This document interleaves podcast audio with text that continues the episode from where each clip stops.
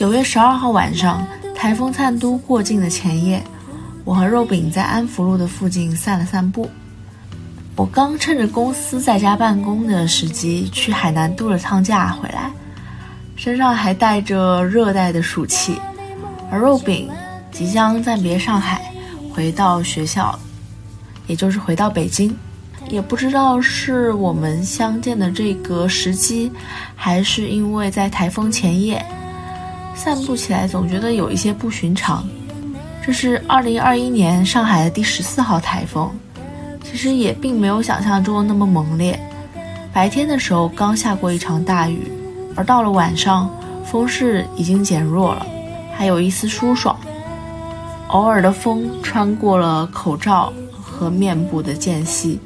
拂过了鼻尖。我的家乡在沿海地带，所以每年暑假台风都是标配，总有那么2-3个从台湾方向过来的台风会过境，但少有正面袭击的。每到台风来之前，地方电视台总是会提前1天就开始滚动播报台风预警，电视屏幕的右上角呢会附上醒目的标识，告诉大家台风即将来临，并且滚动播放，好让家家户户都有充分的时间知道台风即将到来，撤下阳台的衣物，还有花盆以及一些易碎的物品，最后再把窗户一扇一扇的关好。台风袭来的时候，我一般都在家里躲着，总是能听到玻璃窗像是锡兵一样把外界的风隔绝起来，只能听到远处呜呜呜的低鸣。这就是我人生前10几年对于台风的记忆，可能是小时候跟台风的渊源吧。我总是喜欢在台风来临前出门，因为台风将至未至的时候，大多数人就会像小时候的我一样在家里躲着，于是呢，街上人就会少很多，以往那些熙熙攘攘的路段就会突然变得空旷起来。不知道为什么，台风有一种神奇的抚慰人心的力量，走在台风中就会有一种无法解释的快活，好像真的可以乘着风飞起来一样。除了要闪避不时降临的倾盆大雨，但是我记得以前看过的一部日剧《追忆潸然》里面，有村架纯的角色说过，我可以跑过雨和雨之间的缝隙。那这样想，我也许也可以穿行过雨和雨之间的缝隙，那又有什么好害怕的呢？而且路边的便利店总是可以躲雨的吧。我们要现在开始吗？先随机录一个开场白好了。Hello， 大家好，欢迎收听北海怪兽，这里是刚从热带的岛屿飞回来就迎上了台风的花生酱，这是刚从老家回来的肉饼。这个台风昨天下午我跟我妈爸妈去一个山里的健步道，那个台风已经影响到温州了，然后当时就下了暴雨，然后我们就在山中被淋成了，反正我是被淋成了一个落汤鸡。哦，就是你出发前1天你还跟你爸妈去了山里？对啊。哇，因为山里很好啊，我很喜欢山里啊，而且这是我上海没有的。我还录了声音呢，此处可以插入声音。哦，对，就是山中大雨的声音，大家感受一下。啊，我想到之前那个得意忘形，好像最新那一期就是他们在山里录的，然后还有一些环境音，就是你在听他们说话的时候，会间歇性的有一些蝉鸣的环境音在里面。对啊，所以就是你在上海的城市当中，你就只能录到什么车来车往，就像现在一样漂亮小姐姐的声音。不过今天因为是台风前夜，感觉有点不太一样。歇业前20分钟的多抓鱼，竟然还有漂亮小姐姐在门口拍照，偷进去。什么偷进去？正大光明。我本来打算把我的书就是全部卖给多抓鱼，然后我看到多抓鱼的价格，我就心凉凉了，我还不如送给别人。全都是一本书几块钱贱卖，我还不如送给我的朋友。确实。所以我就临时搞了一个，但是就是其实那些都是我不太想看的书。我想拆了吗？我看过，我的书我都会看过，但是就是看完之后，我觉得没有什么必要把它们留下去。我今天不是去沈大成的那个听书分享嘛？哦，见到沈大成，还见到 BTR。哦 ，BTR 什么样啊 ？BTR 是一个中年人。哦，那沈大成算老年人吧？沈大成是，我知道沈大成是70后，他是自己说的。哦，然后呢？我以为是那种就是80到90的，没有，他有点像阿姨了。嗯，对。沈大成是新概念出来的吗？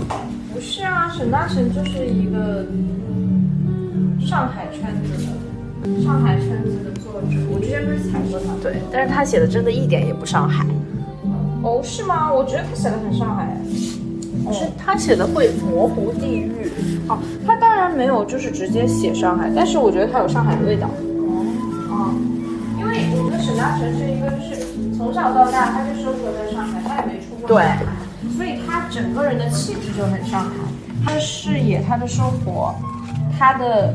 世界观就是上海的世界观。嗯，而且是他那一代人的上海世界观。就是所谓的小职员哦，就是他自己的。对，我听到小职员这个词的时候，就是他不是也上播客嘛，他说当小职员的话也不太用承担责任嘛，因为上面有更大的领导。但是现在的话，其实像我们这样的年轻人啊，像我这样的年轻人可能没有办法再说啊，你就轻轻松松正常打卡上班下班，下班干你自己的活儿。嗯，我本来以为我去海南会写点什么游记什么的，结果是不是因为没有散步，就是要么在车里，要么在水里，要么在床上瘫着。开心吗？一般般耶，我觉得海南没有很好玩啊。真的呀？你去玩什么？去了一个村，就是那种都是民宿，有点像是什么厦门曾厝垵的一个村。嗯，去了以后我发现那边就是很偏僻，什么都没有，很荒芜的样子。离海边可能有个3-4公里的距离吧。嗯，那晚就没有干什么，可能就是吃吃喝喝，又过了一天。第4天去了传说中的后海村。后海村就是那个有好多人在冲浪的地方。哎，你去冲浪吗？没有。因为我发现我其实没有那么想冲浪，在就是这么炙热的阳光面前我退缩了。而且就是冲浪跟潜水，我是一开始先放弃的冲浪。因为听说冲浪的话，你就是冲了1次以后，第2天你就是瘫的，整个人起不来，走不动路，我就放弃了冲浪。再接着呢，潜水也不想去了。我其实已经上了那个可以潜水的岛，但是就感觉很不值啊！你只是在水下待了半个小时，就要花1000块钱哎。嗯。还有体验吗？嗯。体验值得那么贵的钱吗？就不像有些人喜欢冒险，像我几年以前去跳伞了。上海真的太浮夸了，上海真的太浮夸了吧？可是就是你今天还发了我们2年前住在上海的旅游，就是我翻我去年的每日书，我去年也是这个时候在回顾说哦，我就是从英国回来就是2年了嘛。当时是那么写的，现在又过了1年，有些想法又更新了。因为那个时候我其实已经在就是剧烈的纠结说我在上海的意义是什么。当时我为什么？当时我是还没有找到工作嘛，就是开始做北海怪兽之前，那个时候是正在找工作的状态，就是也不知道说啊在上海的意义是什么。就是一开始吸引我的那些事情好像就是逐渐的淡化了，像什么刚来的时候觉得那些 LED 很新鲜啊，然后走在什么梧桐树下很惬意啊，但是你走多了就是一样的呀。就惬意还是惬意，我还是享受这个东西了。但是呢，我觉得在上海很多东西是要建立在你有闲而且人没有那么多的情况下，这两个东西有时候是同时存在的吧。有钱有闲是可以在上海过的很舒服，但是没有钱也可以享受这种台风前夜的。Kiss for you tonight, tender kiss。 我想到了什么？就是我上班让我更像那个人。正常表现下，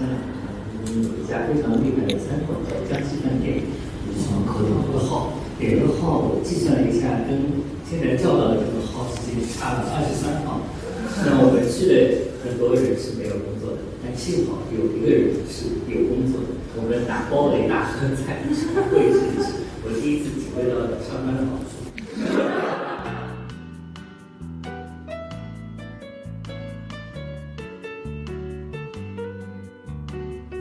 这段录音和刚才的散步是发生在同一天的。那天下午，我去了一场作家沈大成新书《麋鹿园》分享会，嘉宾除了沈大成本人以外，还有他的朋友、作家故乡文化人 BTR。在分享会上，沈大成老师说自己因为上班觉得自己像个人，而对于常年做自由职业者的故乡和 BTR 来说，是不上班让他们觉得自己像一个人。我再回想起来，突然间觉得台风、散步、度假、海岛、麋鹿园、沈大成，这些我最近经历过的东西在台风夜好像形成了一些串联。于是我回来的时候觉得又应该录一些什么东西。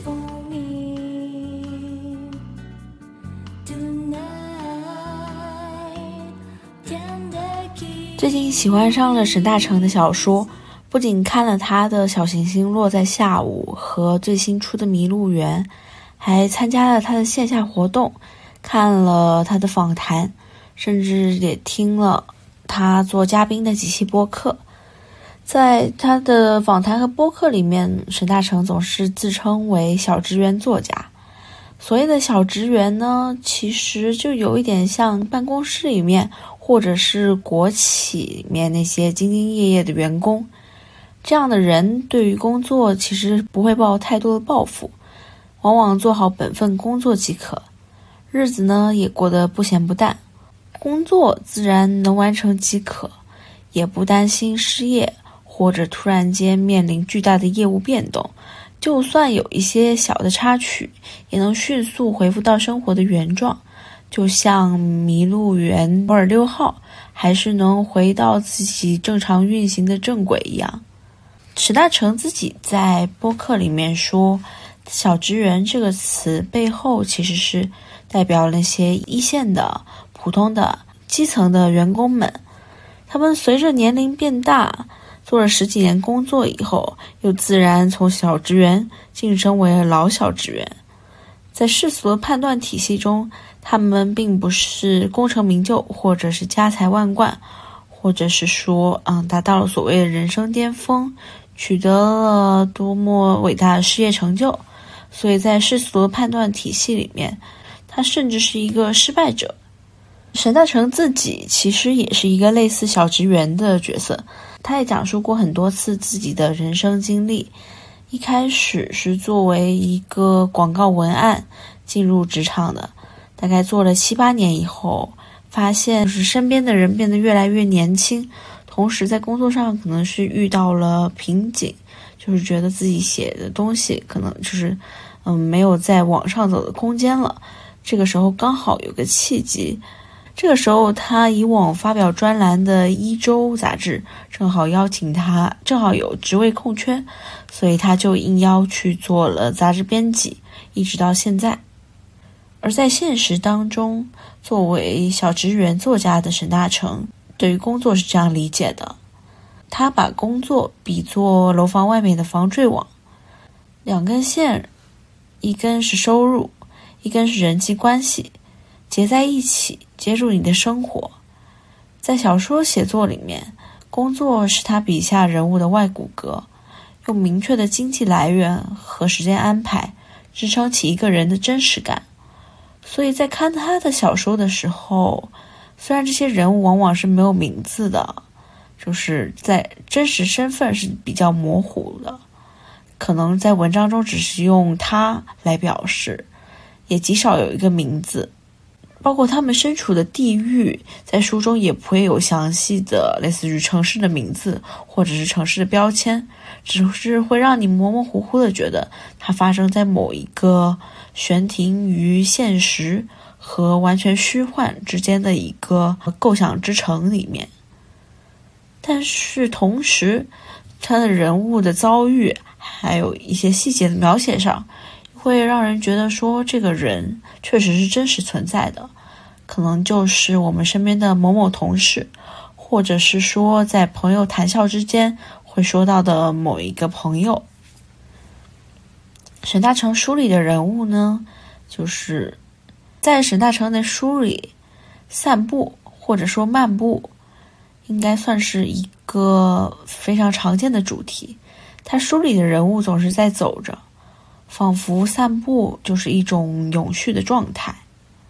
他的上一本小说集《小行星掉在下午》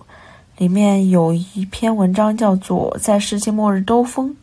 这篇文章写的其实就是在未来的某一天，一颗小行星不偏不倚地撞向了地球，而故事发生的这一天就是世界末日的下午。这几个人在世界末日真正到来的时候，他们不断的兜风，也并不知道自己去哪里。里面有一句话，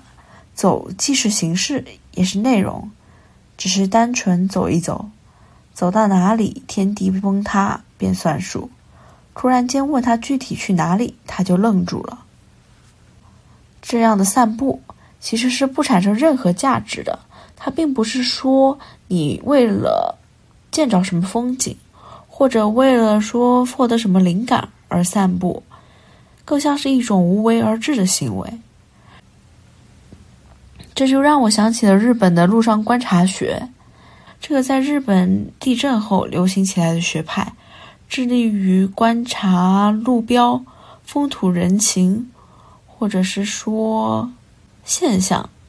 但是它更偏向于说忠实的记录，而不是说给出什么解决方案。路上观察学对于观察的结论并没有什么兴趣，但是对于如何呈现现实世界又很在意。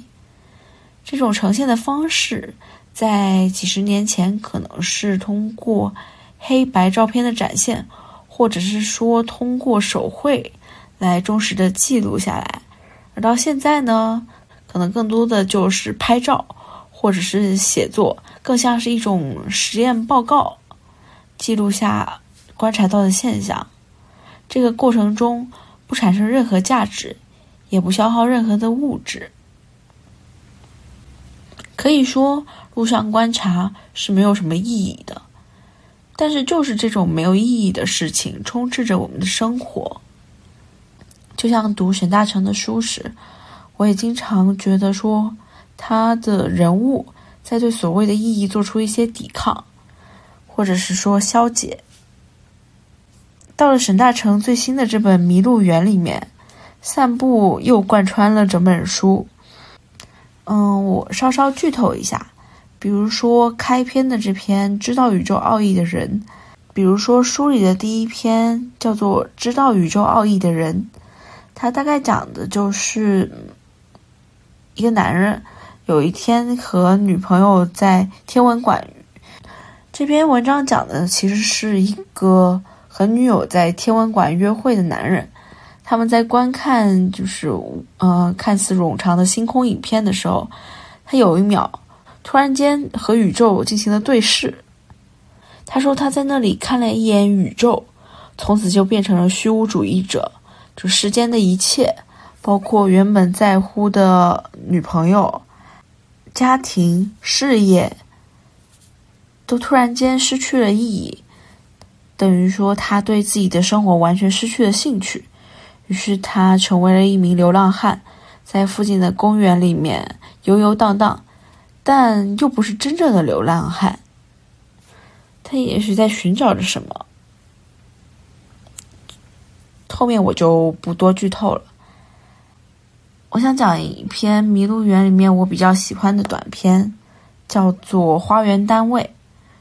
这篇文章里面讲述的是一个去入职新公司的员工，他来到了新公司以后，受到了新同事的感召，每天都在公司楼下的花园里面散步。传说中他的前任，也就是这份工作的上一个从业者，习惯在公园里面散步，并且在公园里面的时间越来越长，直到有一天突然间就消失了，再也没有同事看过他的踪迹。然后故事里的这个主人公有一天突然在这个花园里面遭遇了自己被传失踪的这位前任，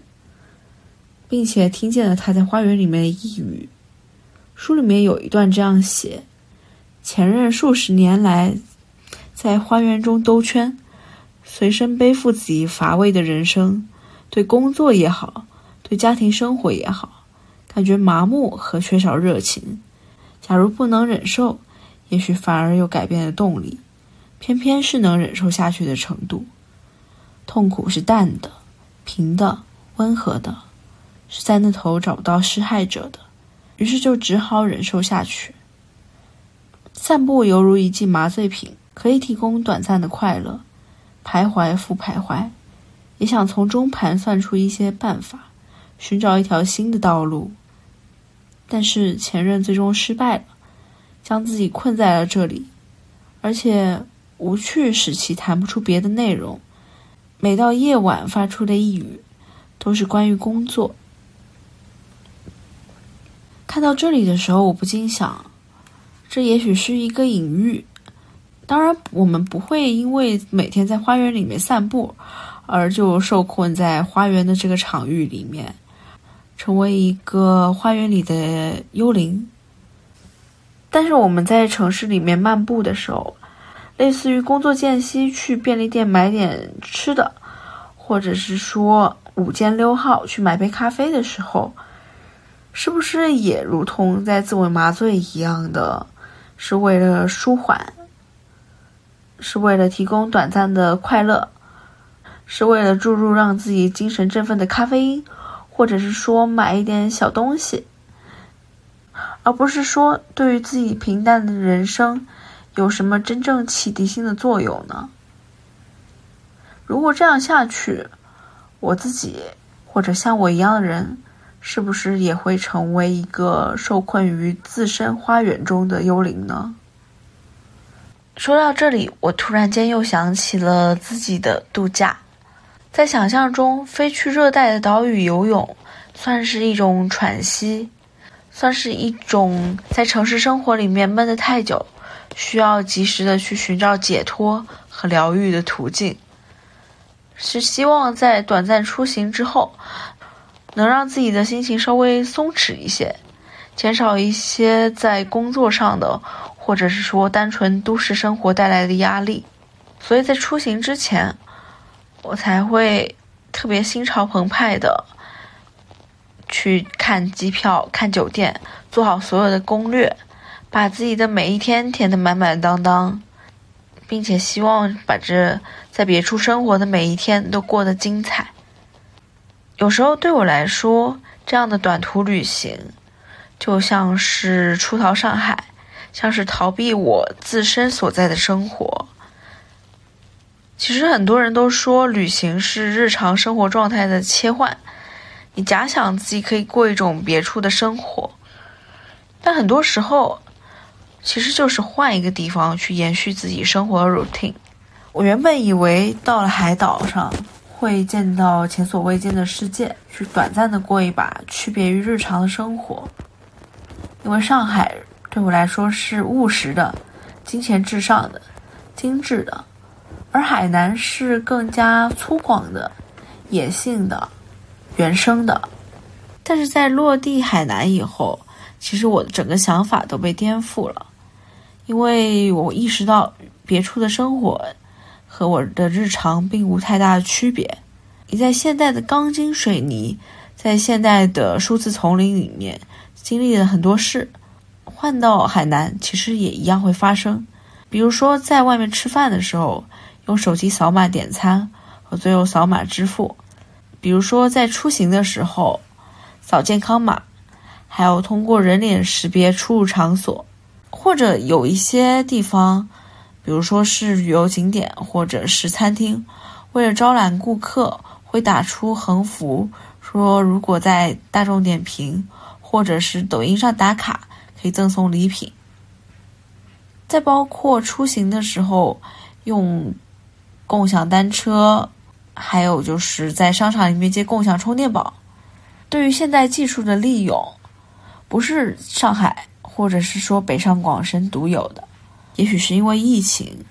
各个地方也是在推进智慧城市的建设吧，包括在各个地方的信息共享上，对于大数据的管理上，好像政府都在致力于把每个人数字化，所以在这种数字化的管理上就显得更加整齐划一。但也是因为这样，两种生活之间的落差变得更小，于是我就会觉得，话说回来的话，其实我又开始思考旅行的意义。旅行的意义到底是什么？有人会说是为了去沉浸式的体验另外一种生活，有的人会觉得旅行在于拓宽自己的眼界，让自己的心境更开拓一些，也是拓宽自己的人生观。也有人说旅行是为了去过另外一种和日常不同的生活，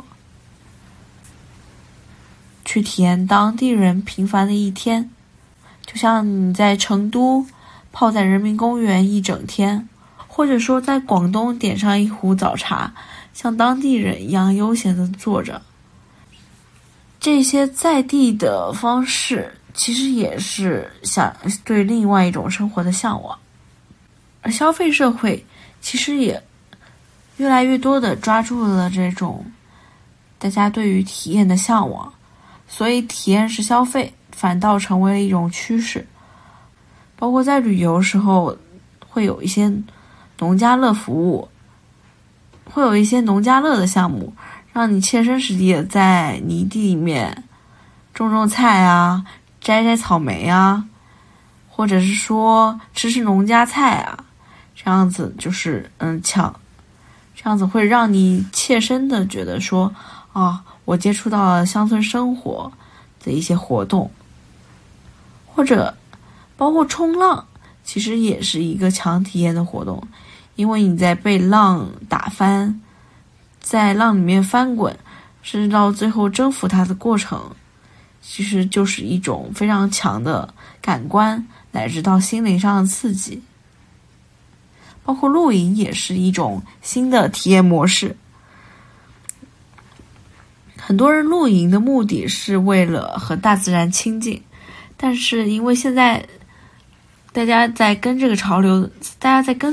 的时候，其实并不是追随的原始的，其实追随的并不是原始的那种粗犷的需要自己掌握野外生存技能的原始的露营，而是更追求一种精致的，把生存包都准备好，自己只需要像组装宜家家具一样简单搭好帐篷，简单做一做烧烤，这样的 glamping 模式。而在我看来，很多体验其实是名不副实的，也是严重被溢价的。我们为什么要花这么多钱去买所谓的体验呢？如果不体验了，就会远远被甩在同龄人之后嘛，就会落伍嘛，旅行就失去意义了嘛，到此一游就没有价值了嘛，去海南一定要冲浪吗？一定要潜水吗？甚至到了四川一定要吃火锅吗？在一次又一次的旅行之后，我逐渐觉得这种类似打卡式的体验其实是 overrated 的，它让旅行变得本末倒置。有时候我们也许就是需要一些闲散的散步，在海边无所事事的看一看夕阳，而不是说